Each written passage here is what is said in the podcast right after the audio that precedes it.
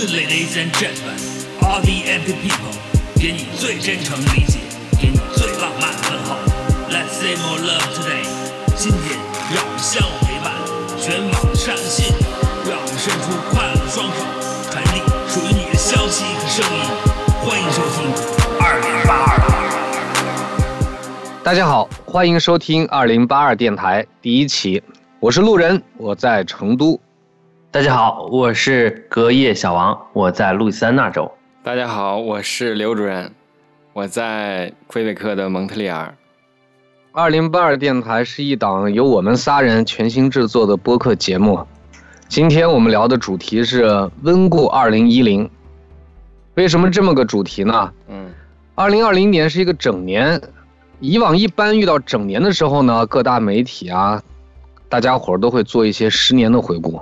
但是今年呢，我发现所有人都在回顾二零零零年，因为千禧年是一个太大的节点了，一个大年。哎，那年发生过什么？普京，普京刚上台，那年太久远了。呃，那个就是九九年到二零零零年千禧的那一下子，那天晚上我没回家，我在外面跟几个人在一起。对对，我知道，我知道这事儿，你好像给我打电话了。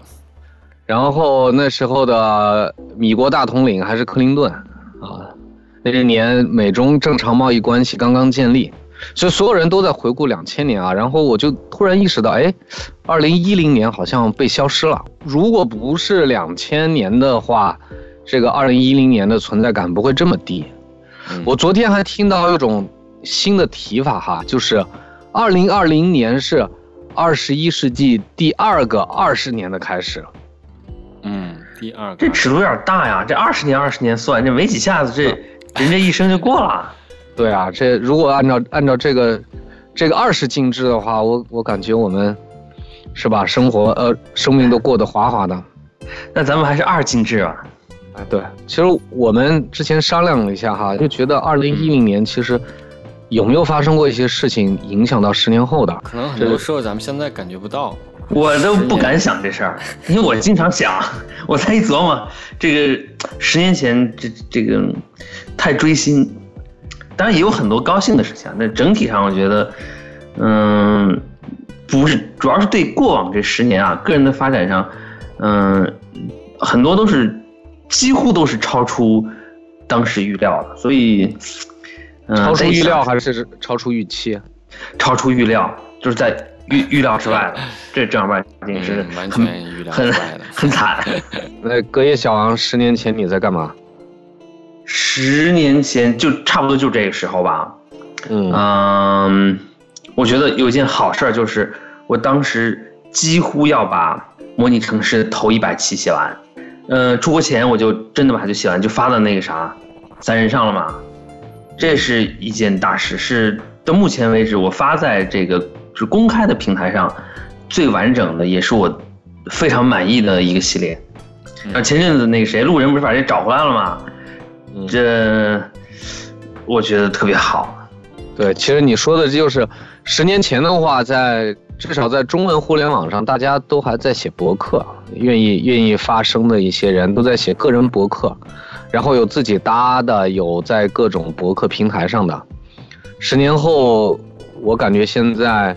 写博客的还是有，但都一般是一些 IT 一些极客在写，对一些对我感觉也是这样啊，一些人文的啊，其他更多领域的影评啊这些的就就都去社交平台了，对，去社交平台或者说转变媒体形式嘛，从文字形式变成视频，变成呃音频，对不对？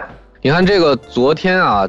那个一年一度的这微信公开课刚结束，这个微信教父张小龙，他又刚说了一些话哈，就讲，呃，微信想在这个短内容领域又革一些命，他什么意思呢？就这个，呃，微信公众号，嗯，微信公众号这推出了，微信公众号是二零一二年夏天，我记得那个时候我就开始开发相关产品了，嗯，这这转眼间已经八年了，但他觉得。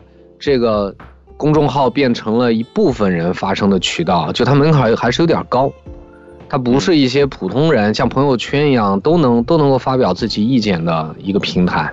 我也不知道他这个在表达什么哈，他的这个我们都会只能后知后觉的理解到。但是这个短内容啊，他说这短内容是得多短啊？没说，我我个人理解就是介于微博和一篇正常文章之间的一个篇幅。哦，那他预计有这样的输出意愿和输出能力的人是，就是一种一种碎片化的想法还是什么？就是说记录下来是这意思吗？还是说真的要输出一些严肃的内容？只是说他这这个这个篇幅比较短，篇幅比较短，他他希望就是更多的人，就是这个内容生产的门槛会变得更低啊。那这样的话，估计也严肃不了。但是你可以严肃，还是术业有专攻。你说。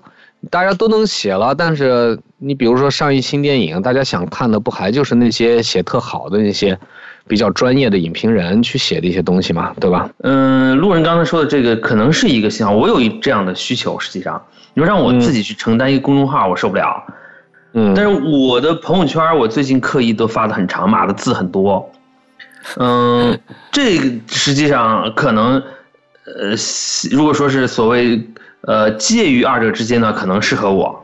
嗯，微信现在其实有一个有一个新功能，它已经上线了，就隐藏的比较深，它叫做微信圈子。你可能要从那个微信的搜一搜，再进去看，也是一种呃一种实验性的一个产品吧。这个这个我们这在这哎，在这就不多聊了吧。就十年前，十年前的互联网形态，现在回头感觉。感觉跟现在已经天差地别了，真的不敢想象。你想想，十年十年前我们还在用什么手机？我好像还没有投入苹果阵营，我都不知道我用那手机什么牌子，可能也是一个摩托罗拉。美剧里那种在路边买一个，然后打一电话就扔垃圾桶那种。对，就那个十块钱一个，呵，你插上卡就直接直接用。就那破手机还用了好一阵子，用完那个才转投苹果的。哎。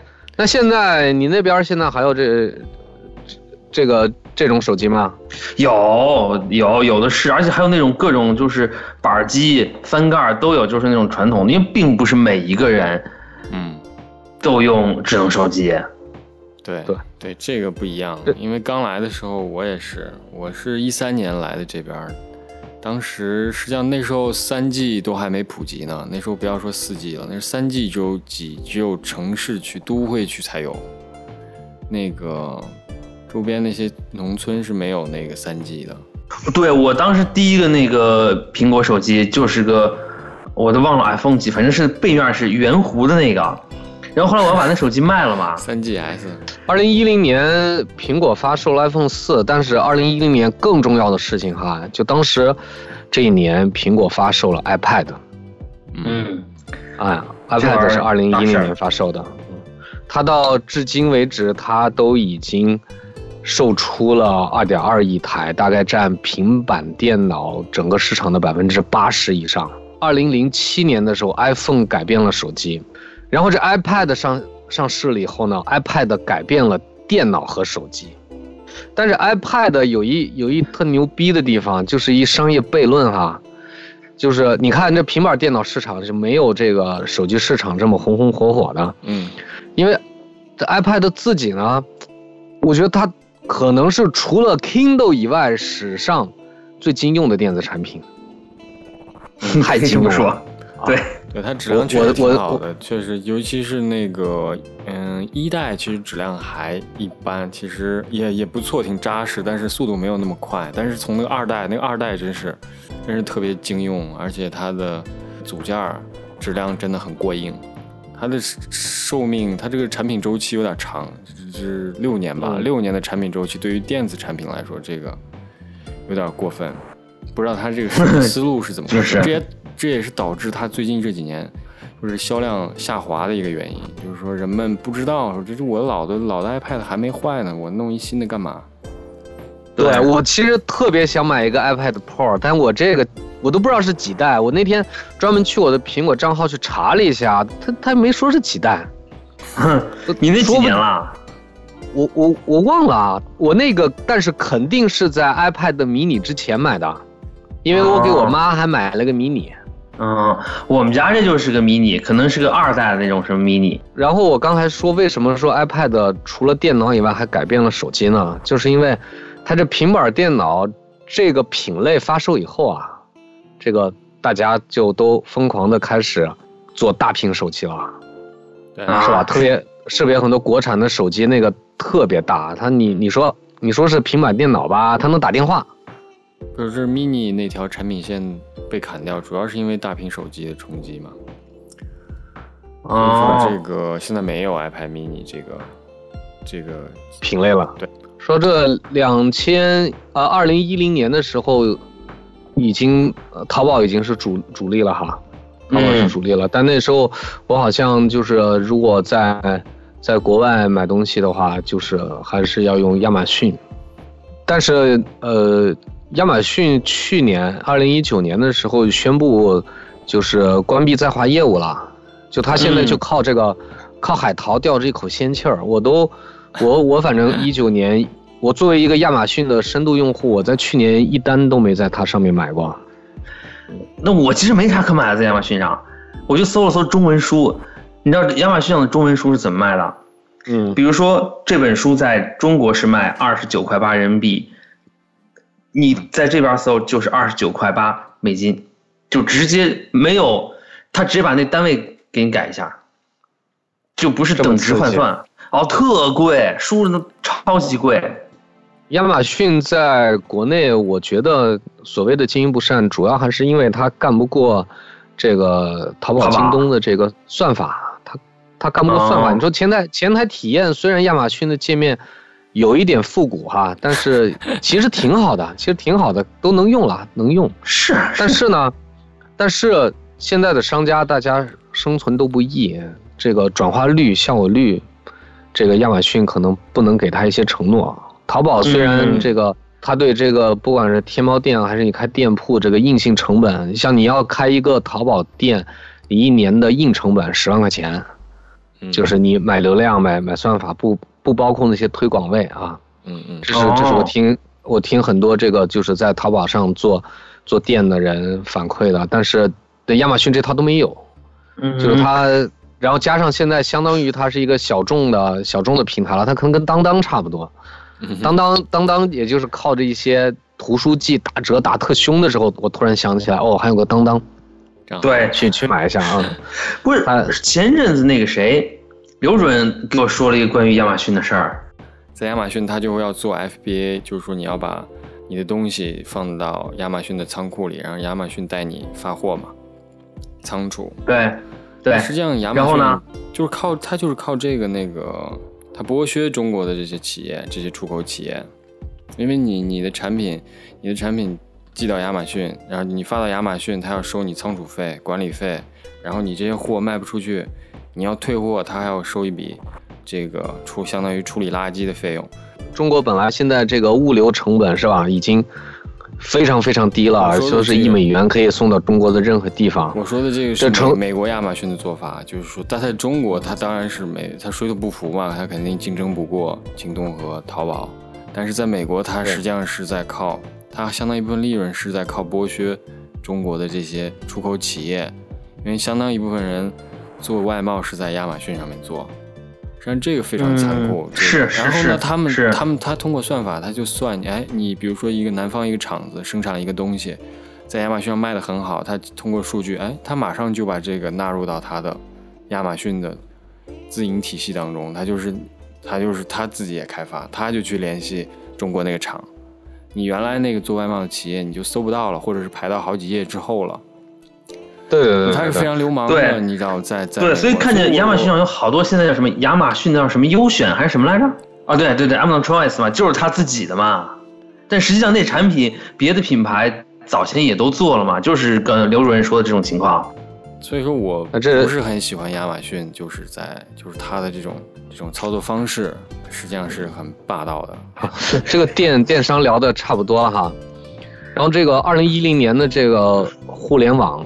互联网，我我发现就除了 iPad 以外，iPad 呃勉强算吧，就还有一大事儿，什么大事儿呢？就是二零一零年还没有微信。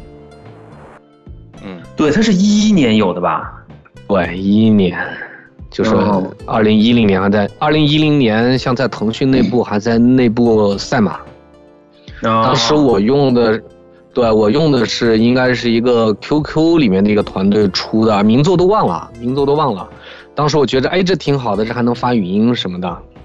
你想想那个时候，大家咱像咱们之间的主要沟通，是吧？除了除了嗯，用 Skype 打电话以外，跟国外的人，那最最主要的交交网上交流就都是 QQ 了。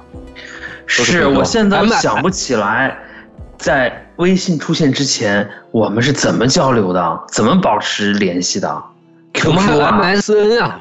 我们还 MSN，对 MSN 就别提了，那那都不知道是去哪儿了。但是就是 QQ，我这几年自打有了微信，QQ 我打开的次数可能不超过二十次，在过去这么多年里面，就是有了微信之后啊。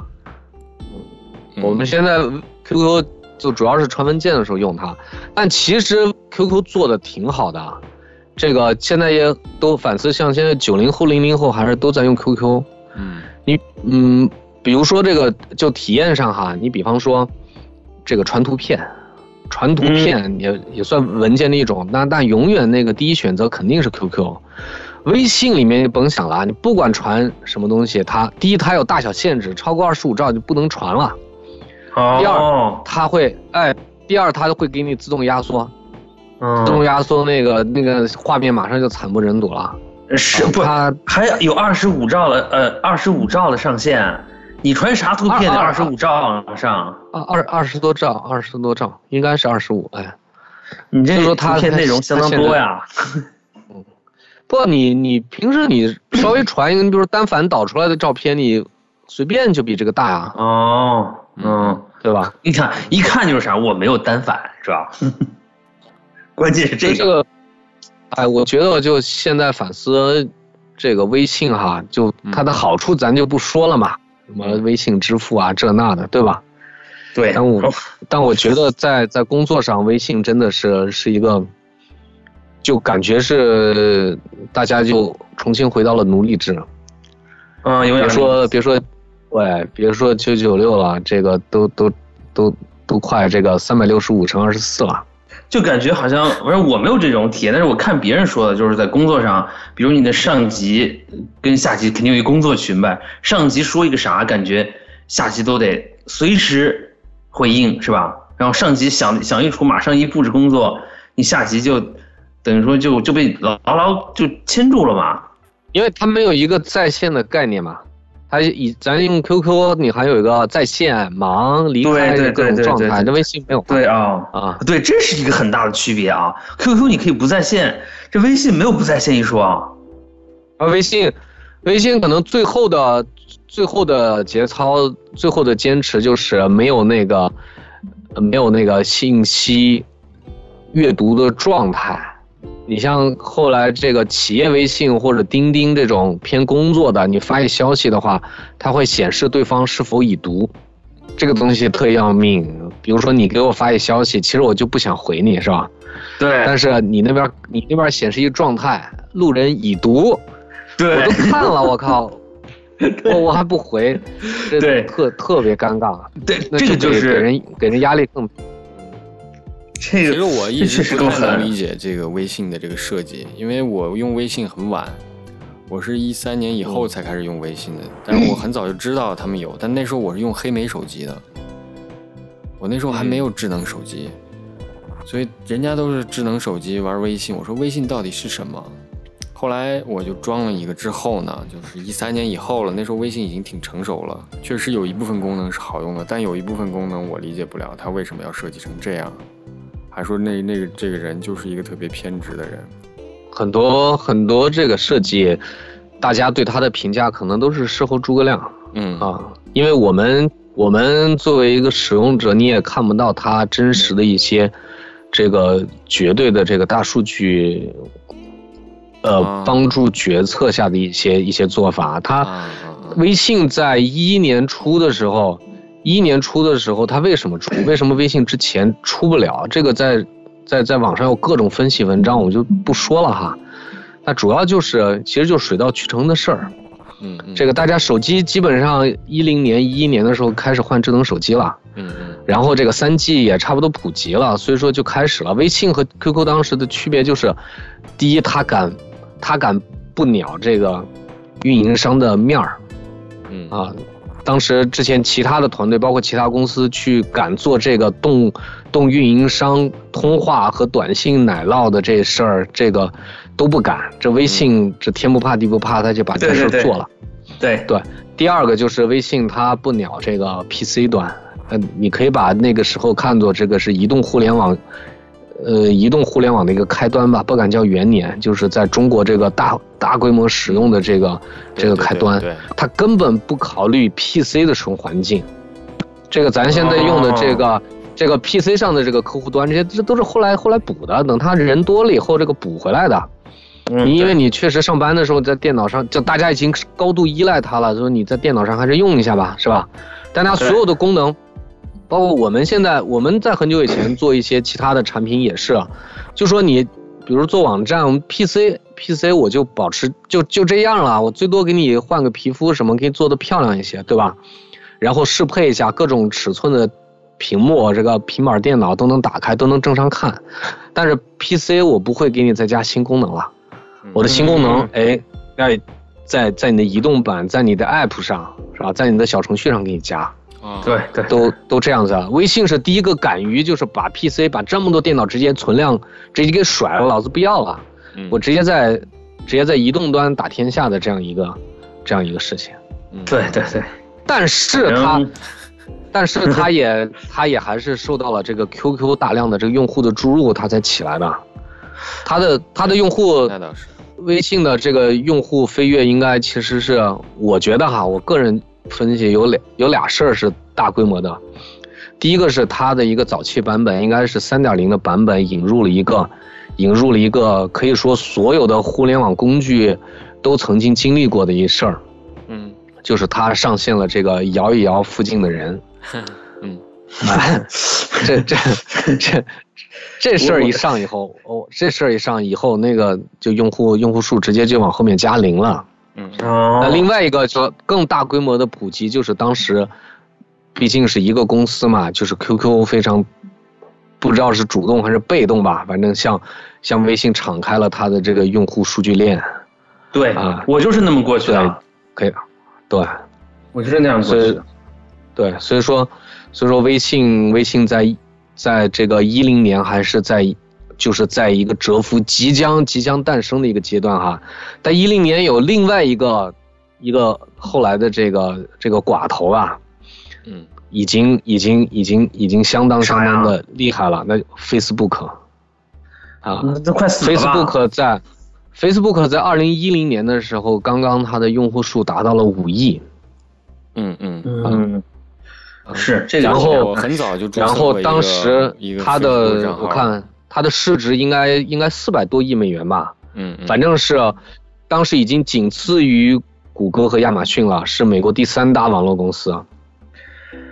我用这个 Facebook 用的很晚，注册了我还有两个号，可能我觉得 Facebook 那个使用的体验太糟糕了，就极端复杂，对于我来说，我不知道这是在干嘛，就很痛苦用的。后来我就干脆我不用了，这个没法弄。我不知道你们是什么使用体验。实际上对我来说，这个我很早就注册过一个那个账号，好像零八年吧，还是什么时候？然后呢，就是但我集中用是来这边之后，因为每个人都用嘛，那时候一三年那时候。但是我很快就发，我很快就把那个账号就是注销了，因为我很快就发现这这个东西非常非常的大量的垃圾的信息啊，因为就是它会让你。它会让就是大多数人吧，那时候的那种人，就是接受那种信息的人，完全沉浸在里面。你无时无刻不在刷那个 Facebook。那个时候啊，那当然现在可能不是这样，就是就是就是像现在抖音这样子，就你刷进去以后就沉浸其中啊，就明知道它是一些非常没有非常没有营养、非常没有价值的东西，但是你就是刷完一条又一条，刷完一条又一条，因为你看你的时间线一直在更新，你的时间线一直在更新。可以说，Facebook 是这些后边的这些各种品类的互联网社交产品的这个。呃，黄埔军校吧，这很多东西虽然 Facebook 那界面我也理解不了哈，我我不是它的深度用户。我们那一零年的时候，咱们在玩什么？在玩人人网，开心零零一是吧？嗯，对，校内呢恨不得，已经已经非常非常厉害了。你包括 Facebook 之所以现在能和谷歌一样成为整个全球的互联网。广告收入前二吧，它的主要收入还是来自于社交广告的收入，它也是依赖于 Facebook 这个平台的。我我注意到几年前大家对它还是积极正面的评价多，但是最近这几年就是大量的负面的和糟糕的这种，它的形象也是一落千丈。它利用这个客户隐私嘛，就客户数据投放那个投放政治广告嘛，就是因为他的这个对对他对人每个人。的那个画像，用户画像它是很精准的，所以他投放那个政治广告是非常也是非常精准。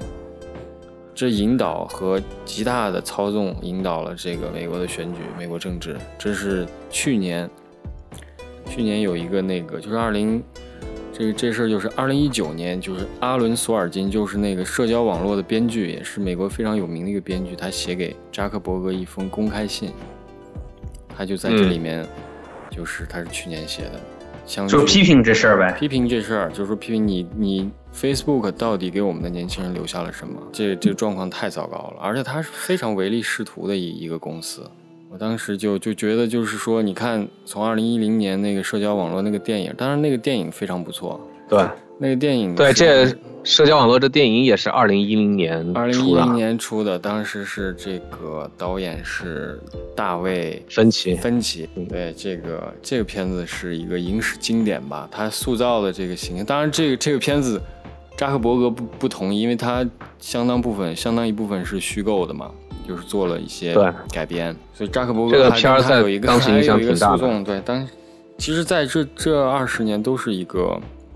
一个影响力很大的片子，就是我看最近看几个榜单，就是评二十一世纪的电影，居然这部电影居然都在这个榜上，而且很多竟然有人跟他把他跟那个《公民凯恩》那片子相提并论，说是一个，就是《公民凯恩》说的是那个时代报业的一个一个大亨，然后这个片子说的是一个这个时代的一个。互联网大亨嘛，对，互联网大亨吧，有发展吗？我靠，人人家是活挺好的，我觉得活挺好的，是吗？对，只是说这几年他有点迷失了嘛，就是各种，就是跟微信这种比较笃定的这种发展发展模式来讲，他还是他，我感觉，对，他在投并购上有点像前几年那种微软，就是他他赶快再找他的下下一个十年，呃。怎么办？他新的出路怎么办？他你看，他也他也做了几起这种大的这种收购，但是收购回来，本来好好的这个产品回来到他手里就半死不活的了，就跟当以前这个微软收一个死一个差不多。嗯。再再对，再加上他这个数数据丑闻，但是即便如此，即便如此，这个应该很多的。呃，至少国外的社交媒体吧，就像我们在国内一样，现在你发条新闻，这个首发差不多就都是微博，啊，都是微博。这两天不还是这个美国大使馆和伊朗大使馆在在中国的微微博平台进行这个隔空骂架嘛？嗯，挺说在 在精彩。在国外就非嗯，那这事儿，伊朗这事儿十年前是什么状况啊？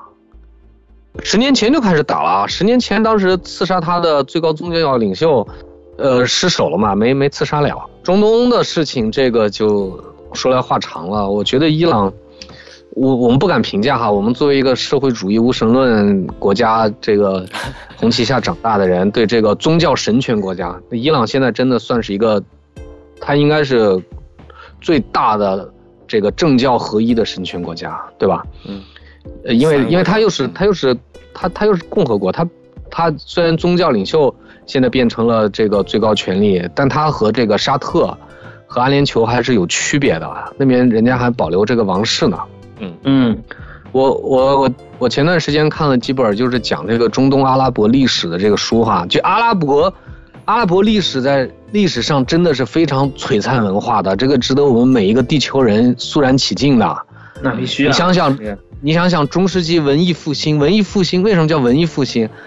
就是大家都去阿拉伯的大学，人家当时都有大学，去把欧洲已经失传了的古籍的阿拉伯版本买回去啊，运回去又翻译回自己的文字，对，去去去去进行了一次复兴。那个时候，当年啊。阿拉伯在这个事情上确实是怎么说，给人类文明做出了贡献。当时阿拉伯是这样的，他是虚心的也好，还是怎么也好，向欧洲文明学习嘛。学习的时候呢，他就把很多书啊，他就弄到阿拉伯世界了嘛。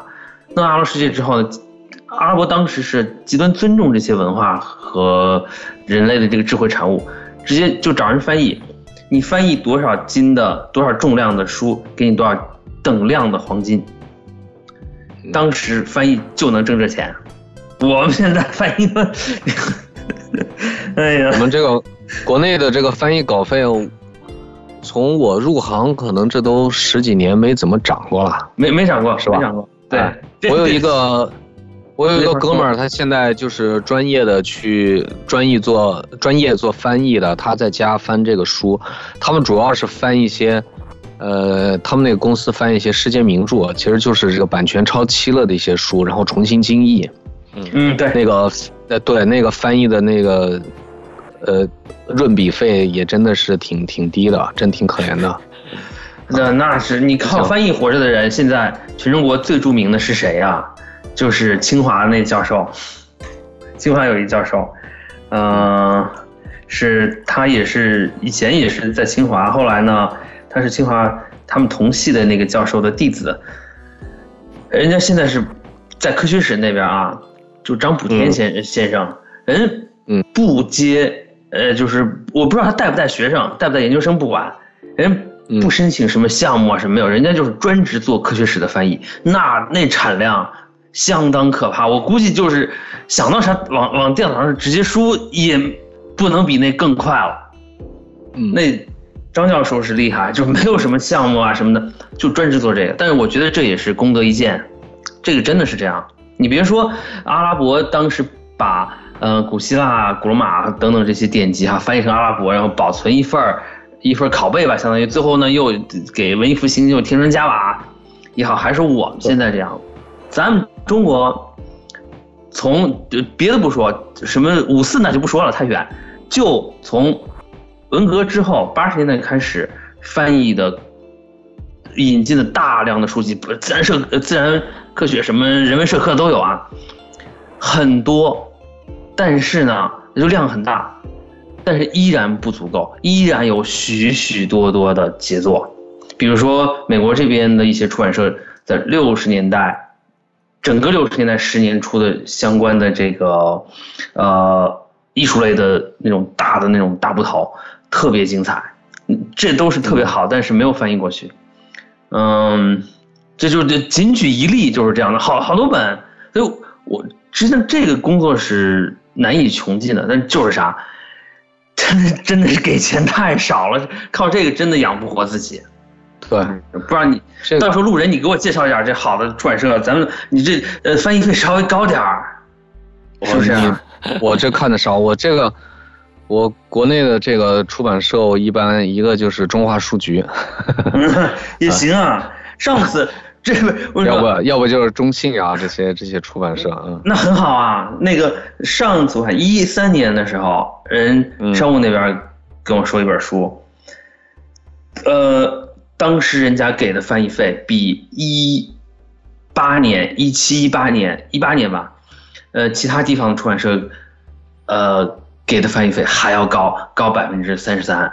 他这个翻译这个译者，我是这样理解的哈。你比如说，呃，就是译者的自我定位，你不能把自己定位成一个工具人。如果你只是就是把这本书翻译过来的话，我出版社只是用你把这本书翻译成另外一种语言的话，它可以它的选择非常广，对吧？你这个有这个有这个原，你你听我讲啊，但是。你你作为译者，你的真实能力除了是，除了这个语言能力以外，其实是这个细分门类的你的专业程度。就像你以前翻的这个书，就比方说有本书，它在它在这个这个行业这个品类，它其实在国外已经非常非常有名，或者说比较有前瞻性，或者它的作者在出版界不是很有名，但他在这个这个这个行业内学界他影影响力非常大，你把它给第一个引进进来，或者说你或者说你能有资源拿到它的这个中译版的版权，那你去翻译的话，这个这个。我觉得收益要要高一些，但是如果是纯粹的、单纯的只是一个翻译的话，那确实，但这也不公平哈。这个确实出版界、出版商业化现在搞了这么久了，但真正的文字工作者收入都不是特别高，这个确实一个真的是一个问题。那不对，你说的这个情况，我手里是有一本书很好，嗯，我还联系一下中信，但是人家那边对那不感兴趣，是一本怎么说呢？就是人文社科领域的，算是杰作吧。过去十来年里面啊，是当时那个教授呢，就且不说哪了，那教授啊，蛰伏十年，基本上没啥成果。忽然有一天，啪拍出来这本书，一出版就成为业界必读。然后当时哈佛和哥伦比亚都给了他，就冲这本书都给了他 offer。他当时在加州一个小破学校，呃，任职也是教授嘛，就是那种。哈佛和哥伦比亚说：“来吧，来。”然后他最后选了是纽约那边，是因为纽约那边就哥大许给了他一间废弃不用的化学实验室，就是哥大那边他们化学系搬搬走了，是以前的老实验室呢，留给人文社科他们做科学史的人可以用。冲这个条件，他去了纽约，没去呃波士顿。但是人家就这一本书拿出来，直接就什么都有。一举奠定他在整个科学世界的这个明星地位，但是呢，这么一本书呢，我我也是想，我是把这个引到中国，而且它的话题就是内容，我觉得很适合现在的呃国内的讨论的一些个人文社科类的这个话题哈。但是呢，就愣是找不着合适的出版社，当然有些出版社我也没没去聊，去聊估计也行，但是。没聊，我说也忙，我说算了。那你说我充这个是不是可以多要点翻译费啊？可以啊，你可以做他的这个图师呃图书的这个经纪人啊，这都这都没问题的。因为当时我在那边的时候，就是在他的课题组。就图书哈，这个这现在其实图书市场客观的讲，其实挺发达了。除了这个呃有很多这种限制条条框框哈，但抛开这些来说。图书的门类、品类和数量现在都很大了。你像这个国内这个出书，虽然有书号的这个限制啊，这这这依法依规的进行对图书的这个整体把控嘛，但是这书号，书号挺够的，书号比刊号、报号多多了。每年每个出版社都有足够的配额。对，我上次听说听到人家一个就是图书类的出版的一个数据，好像说基本上是那是哪头两年吧，有一年。中国出版的正经的图书是三十多万本，就是新书三十多万本，平均差不多是一天能有一千本新书上市。因为这是中国，呃，因为写书和出书的成本其实不是那么高。就是对于这个这个发行环节来说哈，它跟那个影视作品来说，那差距差太多了。影视作品每年中国拍几千部的电视剧，最后能够能够上线的根本没有几部，是吧？嗯，对。图书对图书不一样。另外就是，呃，你看你找了这图书公司、出版社碰碰碰了一鼻子灰，但实际上，国内像现在畅销书的作者，呃的这个出版机构。就不管是虚构类的还是非虚构类的，那除了几个大社以外，那那些出版公司其实起到非常重要的作用。对，出版公司就是有个有个居间的这样作用，它，它也它会非常专心于某个门类，它不会特别杂。嗯，它就某一个门类，比如说它出侦探的就只出侦探，出科幻的只出科幻，然后它跟它跟一些这个。老资历的出版社有良好的合作关系，然后大家就一起去出书，去繁荣这个文化市场，是吧？啊，二零一零年的时候还有一本书，它就是抛出来的各种概念就更加的让人眼花缭乱，然后在过去的这十年不断的被人各种用、各种升级、各种借鉴，这就是，呃，美国的一个著名的这个作者叫凯文·凯利，一般。现在叫他 K K，K K 出的《失控》，《失控》是一本特别厚的，可能有八百多页的一本书。这本书其实看起来是这挺有意思的。你把它，你呃，首先你不能把它当成一个，呃，不能把它当成一个严肃的一个科学科学普及类的书去看哈。你可以把它，你可以把它当成一个脑洞大开的书去看，因为如果用今天的观点去看的话，就是这本书被捧得有点高，而且写的就是东一榔头西棒子的。啊，它主旨其实讲什么呢？《失控》这本书讲的就是，这个呃人工制造的东西，人工智能啊，人工智能和这个像人类本身这种自然生命，这这是两种趋势嘛，就是所谓的碳基硅生命和硅基生命，它之间在这两种趋势在在融合，嗯，在融合，就人造物，人造物表现的越来越像生命体，嗯。比如说这 Hi Siri，是吧？或者是小爱同学，啊，那另一方面呢，生命变得越来越工程化。嗯，你像我刚才刚才举例子的，你不管是这种，呃，呃，Google、Facebook 和这个字节跳动他们的工作人员的，呃，工作，还是像富士康这里面还有的人工的这种工作，它越来越工程化、标准化、流水化。嗯。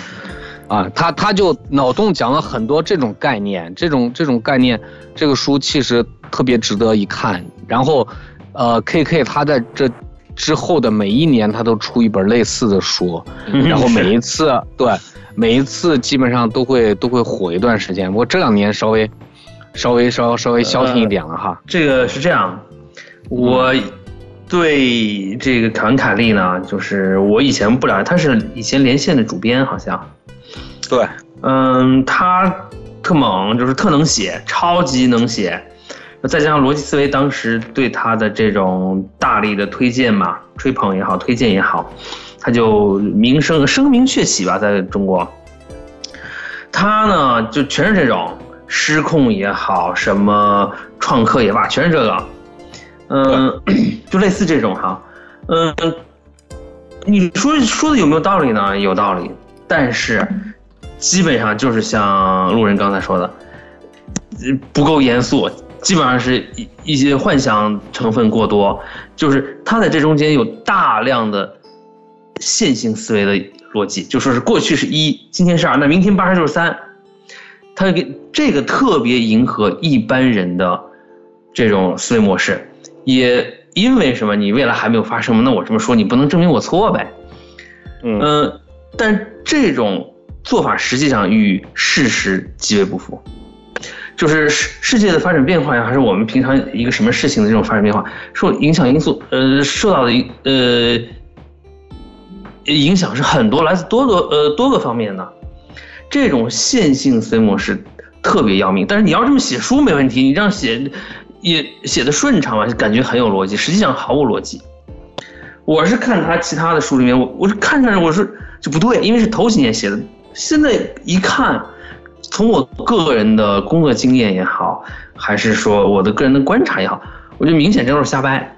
就你不能说他当时说的那个他观察的事实不是事实，是事实。但是呢，他下面的推论和他的整个的这个呃思维，全部都是线性的，这就是呃很要命的地方。那就不可信就在这儿，而且。一个典型例子是什么？就是当年说，地球上的石油还有多少？以我们当时的那种所谓的消耗的那个速率，还有多少多少年就要消耗殆尽了，或者怎么样？这都是线性的一种计算。实际上，嗯这种情况是不会发生的。就是你但凡你能说出来的，基本上都不会发生。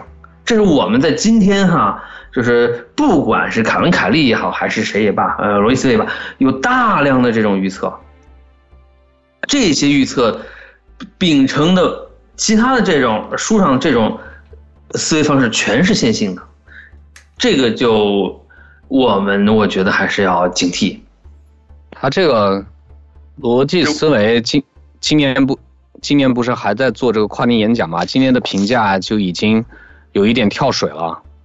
就是我我在前些年的时候，我那个时候刚开始，就是这个开车通勤的时候也喜欢听哈，喜欢听一些。后来我后来我发现，像他们这种模式，包括这个樊登读书会啊这种的，这个真不能听。就是，呃，他的本意，他的初衷是帮你读一本书。这每本书，它的作者都有自己的观点，观点有有左有右，有好有坏，这这本身是没问题的，对吧？对。但是他帮你去读书的时候，他其实并不是很客观的去给你，就是讲这个作者，这个作者要表达的是什么，他是他要往里面加私货，对，大量的私货嘛。对他，他是他是用这个。断章取义一些作者表达的东西来去佐证他他的观点。对对对，是这样。如果如果你不加不加对比不加批判的去听的话，就很容易被带到沟里去。然后我现在我自己的阅读的话，像去年我基本上，呃三分之一还是看的图书，然后三分之一看的这个微信读书，就是正规出版物的电子版，另外三分之一就是还是看这个网络小说。那是哎，不过啊，我这儿插一句，就关于这迟早我我得聊一下这个，我和逻辑思维不得不说的一件事。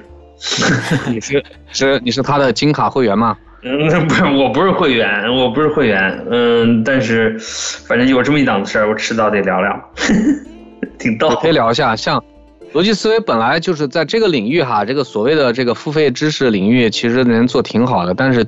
可能这两年遭遇了一些，其实是纯粹的商业上的一些一些错误。他现在已经被这个樊登读书会反超了。嗯，樊登读书会用另外用另外一种完全不同的商业模式去去达到了自己的这个这个商商业目的。这个我们可以以后单独再聊一下。对，这这这都得聊聊，这个还挺有意思。好，刚才我们呃聊了很多这个二零。一零年发生的事情哈，呃，但是还有很多我们还没聊到呢，比如说电影啊什么的，就还有很多想想说的，呃，我们就留到下一期接着跟大家一起去唠嗑，好不好？成，那刚好啊，就是我这儿啊有一首孩子的名作，标题就是《山楂树》，咱们呢，啊，我给大家念念啊，念念，啊，好，《山楂树》，今夜。我不会遇见你。今夜我遇见了世上的一切，但不会遇见你。一棵夏季最后火红的山楂树，像一辆高大女神的自行车，像一女孩畏惧群山，呆呆站在门口。她不会向我跑来。我走过黄昏，像风吹向远处的平原。